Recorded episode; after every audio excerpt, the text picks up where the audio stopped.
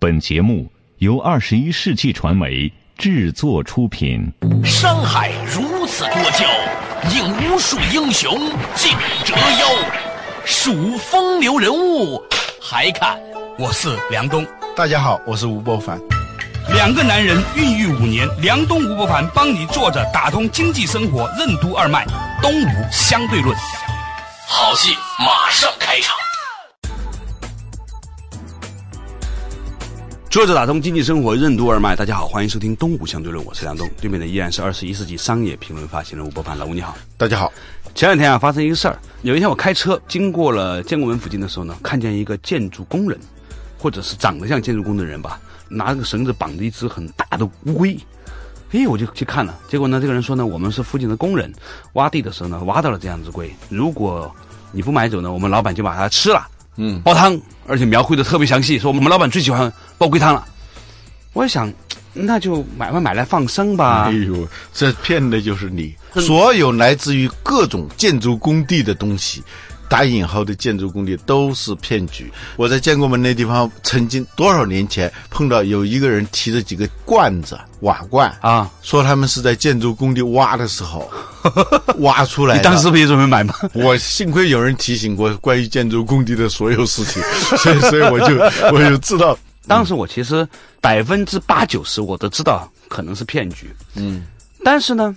那两天我正准备放生，如果不买这个呢，我也会去菜市场买。那我觉得放生呢，其实可以激发起我们这个善心善念哈，自己对生这件事情的这个尊重。好了，我就还是买了。买了之后呢，发现微信在朋友圈嘛，很小范围之内。结果呢，事情才刚刚开始，你知道吗？第一个，大部分的人就说：“哎，我们家楼下也有长得成这样的人，他是不是统一连锁经营啊？”啊，多少就已经把我最后的百分之十的那一点善意已经给扑灭了。然后呢，又有人说：“哎，你花多少钱啊？”比如说我花了五百块钱，有人说我这花两百块钱买两只，我就又受一次打击了。最受打击的就是说，哎，你这是一只鳄鱼龟，你知道吗？这是巴西吃肉的，你把它放哪儿了？会不会把别的鱼啊动物给咬死？有破坏生态，你知不知道？我就你放一只，你就杀了几百只。嗯，对，以前呢也有过类似这种问题，比如说有一只鱼本来好好的在家里面是吧？你把它放生了，结果在外面呢被人抓来吃了，那你这个东西是到底好还是不好呢？其实对于我来说。我只是花了这个钱，就跟你到，你到那个庙里面，你知道那个有个箱子，你也不知道这个钱塞进去真的是给谁了，用了干嘛了。但是呢，你还会放，对不对？因为那是你放钱，人家设的局嘛，设了几千年的局都是那样的嘛。对，咱也理解，是吧？咱也理解。有些时候呢，就是说你就买个心安而已，某种程度上来说啊。但是这个事情引发了我的一个思考，老吴，比如说我们有善良的动机。未必有好的结果。反过来，有些时候呢，你未必是善良的动机，但结果又是很好的。于是，怎么看这件事儿？嗯，先说他们的商业模式啊。你知道，商业模式第一个构成要素叫独特的客户价值主张，就是说。他针对某一类人很精准的某一类人的一种特殊需求啊，一招制敌，甚至你知道他很可能是骗你的，我他也知道你会有这种反复的，你最后的做出购买决策的那个决定性因素是能够压倒一切。而且我觉得这集团号经营了很厉害了，嗯，他还为了让你觉得这个东西不贵，他怎么说呢？他说我们是有七八个工友一起发现的，您这个没到我们这儿，一个人才几十块钱。你好意思吗？我 我在想，哎，是啊，就是他瓦解了你对于价格的敏感。第二，他刺激了你的慈悲心。他说你不买啊，我们老板在家煲汤了。我们老板最喜欢煲龟汤了。第三，他还那个眼神吧，还直勾勾的看着你，很无辜的那个样子。第四呢，那个服装那个形态，就以前我看过一个好莱坞电影，是讲这个服装是如何制造骗局的。就是一个人啊，穿上建筑工地的服装，他就长得像一个建筑工人，你知道吗？这个时候呢，你先天的有一种对他们的一种同情。因为有的时候我们知道这个城市都是有这些默默无闻的建筑工人哈披星戴月做出来的嘛，所以内心里面多少对他们有同情。但是这个事情是什么呢？就是说他充分的利用了人的善良。但是如果这个事情它变成是很系统的一个作业的时候，其实他在消耗人心。嗯，对，客户价值主张之外，他有一套独享的资源和独善的能力，包括销售网络啊，包括为什么在建国门立交桥那地方。有点钱，也有点善心的人还是比较多的。你的意思说西直门就少点是吧？对 对，但东直门他卖不出去。你说句话吧，就是有点钱还有点笨的人。对，就我们这种人呗。对对，重要的是你后面问的那个问题，就是你的善意到善举起善念了啊他不一定有善举哦。你的善念能否化成善举？善举能否变成善果啊？这是另外一回事了。另外一回事儿。最近两年，我就重新关注这个生态学。这个生态学，它不仅仅是一种科学，它是一种哲学。嗯，它告诉你的是什么呢？在一个复杂系统里头，单一的行为所导致的结果之间，它是很不对称的。它也不是线性的。你面对是一个非常复杂的系统，你的思维是线性的，往往这个事与愿违。这种事情，我们讲这个草原狼的故事，已经大家都知道了，是吧？打狼这么一个坏的、被人恨的动物，当你把狼消灭的时候，最后这是一个灾难性的，整个草原都消失。在我儿子的语文课本上看到一篇课文，是这样的：说一个小男孩啊，跟着爸爸妈妈去度假，他看见那个沙滩上啊，有一只刚刚出生的很小的那小海龟，很可怜的、很艰难的在往海里头在爬。小孩很爱动物嘛，他观察了一会儿，他就觉得小海龟太可怜了，爬得太慢了。他这个刚刚从那个蛋壳里头出来的小海龟，你想想，它是非常艰难的。人皆有不忍之心啊，孟子说的啊。那小孩人之心性本善，他就要帮助小海龟，他就把那个小海龟拿起来，就走到那个海水里头，就把那个小海龟就扔下去了。对，他觉得他做了一件很高兴，他甚至可以写篇作文什么的啊。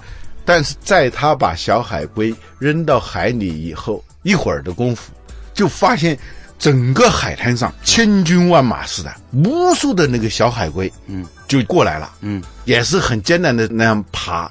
他不明白是怎么回事啊？怎么刚开始就一只小海龟，怎么后面跟着几千只、几万数不清的海龟？这个时候灾难发生了，就有一种鸟啊，叫军舰鸟，就是打仗的那个军舰那两个字，军舰鸟，他们是专门吃小海龟的。就一大群铺天盖地的那个军舰鸟就过来，就把那个小海龟就一只一只的就在那叼走了。这小孩目睹了一场大屠杀，他就惊呆了。他就跟他爸爸讲他刚才做的事情以后，他爸爸说：“儿子，你犯了一个错误。这个海龟它是在沙滩上产卵，产卵以后就孵化很多小海龟。当它们出来的时候呢，他们最害怕的就是被军舰鸟吃了，对他们就要先放一只小海龟，让它到海里去。而且那个小海龟呢，它有一种本能，走得很慢，就是为了看这个地方有没有军舰鸟出没。如果这个小海龟顺利的爬到了，在这么长的时间里头，一直没有军舰鸟来把它吃了的话，它就会发出一种信号，在这个陆地上的这些海龟都能知道，然后他们就集群，发了一短信，哎，对对，他 也不是叫，肯定也不是叫，是吧？它可能呃对它的那种隐秘的短信方法，啊，对对，就群呼龟表示那个安全了嘛，集体的就出来。出来，就到海里头去。今天呢，我们从这个放生开始讲起啊，就讲到了生态的这种复杂性，的确是一个很有趣的一个话题。稍事休息，马上回来。作者打通经济生活，任督二脉，东吴相对论。善念、善举和善果之间为什么往往是严重不对称的？为什么说人类不是大地的主人，只是大自然的护林员？完善的消防系统为什么反而导致美国黄石国家公园发生了有史以来最大的火灾？欢迎收听《东吴相对论》，本期话题：有智慧的善念。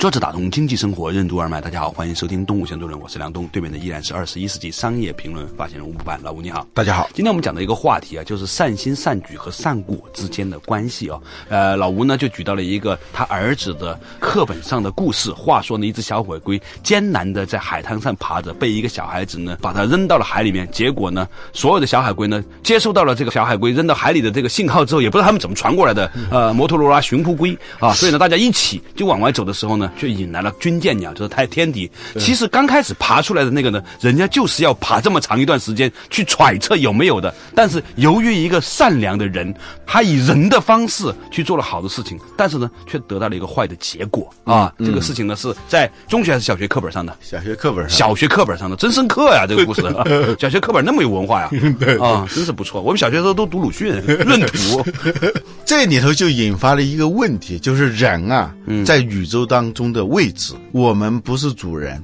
有一个哲学家说，我们只是护林员，在一个森林里头，我们不是大地的主人，我们只是无数栖居者当中的一个。所以，人不是大地的主人，你就不要做主人的事情啊！你要敬畏这整个的系统，自作主张，不管你的动机是多么的善良，最后这个运算方程式不是你的。天在算，不是你在算，所以你最后导致的这个恶果是你完全无法预期的。我所以说，生态学它不仅仅是一门科学，它是一门哲学啊。你说到这个时候，想起一个事儿，这两天不是那个《舌尖上的中国》开始热播了吗？第二季，在里面呢有一个场景，就是有一个小男孩呢，他爬树啊，爬四十多米，爬到一个很深山老林的树上，然后呢去取了一个野生的蜂巢来吃。这个纪录片呢就反映这个食物有多么美好，多么不容易获得这个食物。嗯，但是就有一个评论就讲的很有意思。他说：“人家那些蜜蜂为了躲你们，已经躲到几十米高的树上，还被你们追杀，然后呢，把人家整个连窝端掉，而且。”自从这一集播出之后，网上啊关于野生蜂蜜的卖断货了。这本来可能这个世界上只有万分之五千的野生蜂蜜会被人类，怎么叫万分之五千？你说二分之一不得？是这么意思，就说明很大很大，你知道吧？就是万分之五千的蜂蜜会被人挖走。结果由于这个片子播了之后呢，可能是万分之九千或者九千五的野生蜂蜜，所以就很难说。无意当中做的一件事情，都可能在这一个。复杂的庞大的系统当中产生一个你意料不到的结果，就是你最初的行为和最后的结果之间的极不对称。极端的例子是。蝴蝶效应嘛，是吧？对，就是一个微小的变化，蝴蝶扇一下翅膀，导致一场龙卷风，这不是神话呀，这是科学。所以在整个自然面前，嗯，包括一个经济系统也是这样的，它也是一个系统。嗯，有时候你做一件很小的事情，它最终引发的这个后果呀，是你完全无法预期的。我看那个德鲁克的回忆录的时候，发现，就大萧条这么大的一件事情啊。是吧？从二九年到三九年，二次世界大战在某种意义上说，就是由于大萧条引起的。可是呢，据德鲁克的那个回忆，当时其实如果发生的时间不是在周末，而是在周一的话，当时采取了一些措施的话，可能这个事情就过去过去了。当然，我们就不知道大萧条是个什么回事了，是吧？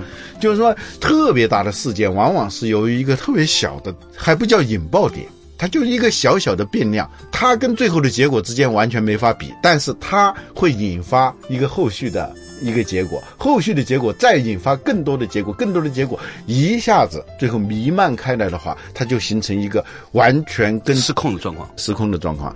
所以我们在干预自然或者干预经济的时候，一定要注意，我们是在一个系统当中。还有一个例子，就美国的黄石公园啊，嗯。国家公园嘛，去美国都要去看看那个黄石公园。黄石公园在前几年发生了一次特大的火灾。黄石公园这个历史上都没有发生过这么大的火灾，它几乎是波及了整个黄石公园。黄石公园是很大的啊，美国的黄石公园的消防系统是非常好的，非常发达的。嗯，就只要是哪个地方发生一点点野火的话，它那个监控系统非常的严密，马上就会有救火的措施，很快就把那个火给扑灭了。所以很多年以来，就黄石公园都没有发生过大的火灾，这当然是一件很好、值得庆幸的事情啊。但是你知道这件事情引发的是什么后果吗？嗯，就是。在森林里头啊，它那个火有的是人为造成的，有的是自然本身引发的。对，它是森林的一种自我更新的一个行为，就像人生病一样，发烧也是一样嘛。小孩不发烧怎么能长大呢？对，生一场病上茶粪嘛，庄稼人说的哈，就是生完病以后，小孩他一下子他会长好多，是吧？这个火呢，是把那些枯木朽木给烧掉，给那个后来的植物。留出空间，留出空间，清理这个空间。还有呢，有的地方是很高大的树木，有的地方呢是很矮的，因为烧过了以后，它自然会形成一些防火带。就是说，发生火了以后，这个地方的火它没法蔓延到另外一个地方去，因为这个地方从前已经发生过一次小的火灾了，它烧不过去。这就像《三国演义》里头那个。就是那个连环计，它就避免了这个连环计，就是那个船与船之间都连在一起了啊。对，那一下子很可怕的嘛，它就形成这种隔离带，它是森林的一种自我保护的措施。但是呢，现在就由于你非常好的消防措施，导致这些火没办法发生。嗯，刚刚有一点点，你就把它给扑灭了，这样呢，就整个黄石公园呢就连成一体了。嗯，你在有些时候你是能够扑灭的，总有你扑灭的时候。老房子着火就很可怕了。一下子这个烧的就是漫山遍野，就你现有的这个消防措施是根本没办法应付这么一个大的火灾的，所以最后黄石公园就历年所有的努力，消防的这些措施都归为零，甚至是负数。没有这个消防措施了，说不定有的地方还不会烧着，就是整个它就变成了一片火海。这也是说我们的善举导致的恶果。嗯，这个事情呢，就是让我越来越能理解这《道德经》里面讲关于善恶这个问题。他为什么强调你不要简单的给一个东西是一个善和恶的标签呢？嗯，因为很多时候我我们有我们的局限性，我们的智慧有我们的智慧的局限性，时间和空间的局限性都在这里。而且呢，事情的发展呢，它往往不是线性的。有人说智慧啊，智呢是日光日白，一眼看出来的那叫智；慧呢，它就是曲里拐弯的，你看到它往前，你还看到往后，看到这个层面，还看到下个层面，那叫慧。所以呢，今天我们讨论的一个话题就是我们的善念、善举和善果之间到底是有什么样的关系？我们应该如何避免简单的善果的判断？否则的话，很多时候有可能我们的善举善念会带来一个并不那么好的结果。当然了，也有另外的观点认为说呢，既然你没有办法判断，你只能说，那我在起心动念的时候，尽量保持一个让自己心安的善念吧。好，稍事休息，马上继续回来。坐着打通经济生活任督二脉，东吴相对论。用线性的思维方式干预复杂的生态系统，其结果为什么往往是事与愿违的？我们为什么应该尽量避免对事物进行简单的善恶评判？什么是委曲求全？智慧包含哪三个方面？什么是有智慧的善念？欢迎继续收听《东吴相对论》，本期话题：有智慧的善念。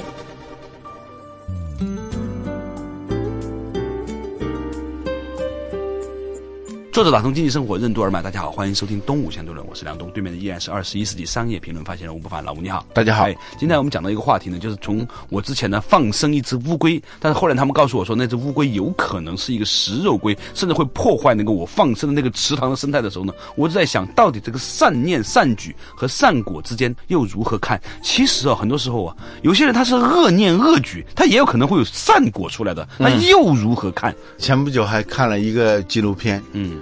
是关于切尔诺贝利核电站的。对，我们都知道是在一九八六年那个时候，我刚刚上大学不久啊。对，前苏联发生了震惊世界的切尔诺贝利核电站的核泄漏事件。那个是一个城市叫切尔诺贝利，就是因为修这个核电站而产生的这么一个城市，就像大庆那样的啊。这样一个城市，一个人都不留，全部撤走，迅速的撤走。八六年，他现在二十八年过去了啊，拍纪录片的人就回到那个地方去了。嗯，那些房子里头桌子椅子啊。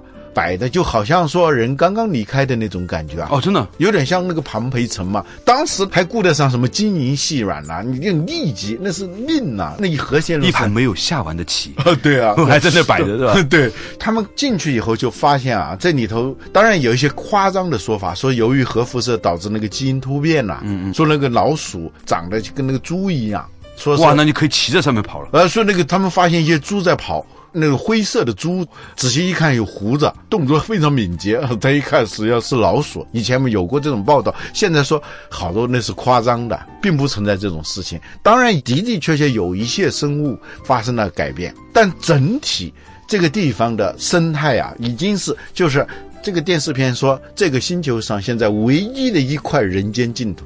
它的生态好到什么地步？就是那个狼群，就多年不见的那个野狼群啊，就在那个屋子里头窜来窜去，像狗一样的啊。那个地方周围是湿地，那个鱼长到一百多斤，他们检测不是核辐射造成的，真的因为没有天敌自己长的是吧？啊，它当时有天敌的，就是那些钓鱼的那些鸟啊，但是它总有剩下一些的嘛，剩下它超过一定的体重的时候。那个那个鸟就叼不走了，一百多斤哇！对，哇，一百多斤的鱼，哦，如果不是金鱼的，是鲤鱼，那真的很恐怖哈。对，生物的多样性啊，这个和谐相处啊，是一个最好的范本。要研究生物多样性的话，科学家都要去那个地方去。就是再过二十几年，福岛也变成了全日本的 环境最好的地方样本地方。这个是充分说明世界没有直勾勾的结果。对，这个片子里头说的好，说我们经常说要拯救地球，地球被人类破坏了。嗯，其实地球根本不需要我们拯救，啊，你把它破坏了，最后倒霉的是我们人自己。对，你如果有一天你真的破坏的完全不宜居了的话，你人不就毁灭了吗？对地球毁灭以后不出二十八年，它就很好了。就说这人应该拯救的是你自己，不需要拯救地球。地球不 care 不在乎你破坏它。地球到现在是四十多亿年，你一万年在四十多亿年里头，你是短暂的一瞬。我们什么几千年文明？去埃及，他们很自豪说七千年文明。那你在整个地球的这个历史当中，你是一个瞬间而已。地球有它自身的这种力量的，你破坏最后就是除了毁灭你自己以外，地球你恐怕你毁灭不了。据说地球上还有一块人间净土，在哪儿呢？比这个地方要好得多。嗯。离我们中国很近，啊，在韩国和朝鲜之间的三八线那儿是吧？三八线，由于它已经停火六十年了哈，嗯，六十年里头是双方都不能进的，各三十公里承诺了，谁都不能进去。啊。谁进去对方都有权利开枪，所以这个地方呢成了各种野生动物、植物的一个天堂，那是完全不受人侵扰。哇，那地方东北老人参那有多厉害啊！那个老人参那不得长出筋来啊，是 各种东北虎啊，所以野生东北虎那各种东北虎，对，所以在有时候战争啊、核泄漏啊是一个很不好的事情，是吧？但是它它无意哎造成了另外一个后果。嗯，有些时候就是不可预期的，我们的动机跟后果之间这种严重不对称常常存在。嗯，对你放在更长的时间里面，你又怎么知道那样的一种和谐的生态？比如说各种东北虎是吧？会不会为他们那个地方下一次的灾难埋下什么样的伏笔呢？Who knows？所以任何问题啊，你都不能够简单的对它进行善恶的评判。小的时候我们看电影呢，总是喜欢的问妈妈，这是个好人还是坏人？后来慢慢才知道，哪有什么绝对的好人，哪有什么绝对的坏人。嗯，慢慢慢慢的，你似乎就对所有的好坏啊都保持了某一种的宽容，不以物喜，不以己悲啊，其实是一种俯视大格局之下的产物。嗯，所以我们前面的节目讲到一个善于用空啊，无形比有形更重要。嗯，这个下棋的时候是最明显的，不说那些深奥的棋，就说五子棋。我发现就菜鸟级的和那个嗯老手级的下那个五子棋啊，它有个差别。嗯，菜鸟呢，他总是要追求那个有形的五子连在一起，对，他不管别的。那个老手呢，他的意图你总是看不见的，觉得他好像莫名其妙，他怎么明明这个地方都快要连上，他怎么不去呢？他布的那些子呢，他是暗局，就是说菜鸟只朝着有形的方面去下棋布局，而那个高手呢，他是朝无形的方向在布局。他放这颗子的时候，既是想表面上达到什么目的，暗中他也设下一个陷阱。这个陷阱就诱导你去随着他，给你一个机会为他所用。呃，为他所用，最后呢就把你装在里头。所以这种暗局比明局更重要。对我们用人的时候也是这样的，就是一个公司里头，有时候你毁一个人的最好的办法就是重用他。一重用就格局就完全变了。有时候我们说人力资源，我们怎么去用人的时候，一定要注意你用这个人将会引发的是什么样的明局和暗局，这里头有没有陷阱。所以有的位置上，你甚至要放一个好像不那么有用的人，但是他周围他会形成另外一种暗局，反而比你用一个好像很有用的人更有用。反过来也是一样，有时候一个很有用的人，你把他在不恰当的时间放在一个不恰当的位置上的时候，你可能就把他给毁了。所有的人都跟他挖坑，就是一系列东西就全来了那个暗局。所以我们要从生态学，而不是管理学。德鲁克晚年他把自己叫社会生态学家，他不叫管理学家。就是生态学比管理学可能它要更深邃。其实这方面的智慧呢，呃，说一千道一万，还是一个整体性的观念。就是我们看一件事情，你是不是看见这件事情放在整体当中的表现？因为它的出现，别的表现，别的表现之后，互相的互动之后，在整体上面是什么表现？有很多事情，当我们站在一个更高的层面、更全局观的角度来看这个事情的时候，你就会发现，你不能够简简单单的对它进行好或者是坏、善或者是恶的判断。在这样的一个背景之下，或许呢，我们会发展出一种更加平和的人性。所以你说全局，全局是什么？全不是说你看这一个棋盘，你也能看到整个棋盘。全的意思是明和暗你都能看到。嗯，那下围棋那些高手，他倒茶的时候顺便经过的，一瞟一眼他就知道谁要赢谁要输。呃，明局里头的那个暗局更重要，委曲求全。这委和屈都是对目标的一种妥协，不，委和屈都是对目标的远离。嗯。你知道吗？他不是直接达到那个目标的，嗯，呃，我们说的权是委曲求全的那个权，而不是一眼看过去的那个权。对，有很多时候呢，我们。必须要了解一个基础的事实，那就是大部分你现在觉得好的事情，它一定有不好的一面；大部分你觉得很糟糕的事情，它也有生机的一面。所以呢，我们因此而发展出了一种不充满的判断好坏，同时呢，面对复杂变化的事情，保持一种平和的心态。这可能就是因为当我们的视野开阔了之后，发展出来的一种人格吧。如何破解那种好心办坏事，啊，善念导致恶果的这种状况，还是要回到智慧。智慧有三点：第一是敬畏，嗯，就是你不要太自作主张，不要太自以为是。如果一个人没有这一点的话，他就没有智慧。第二，目标是什么？有时候我们忘了目标，额外去做很多的事情，这些事情往往导致的是恶果。还有一个就是，它一定是顺应、简单，这三点才能够让我们避免以一颗善良的心去办那些蠢事。非常感谢大家收听这一期的《动物相对论》，我们下一期同一时间再见。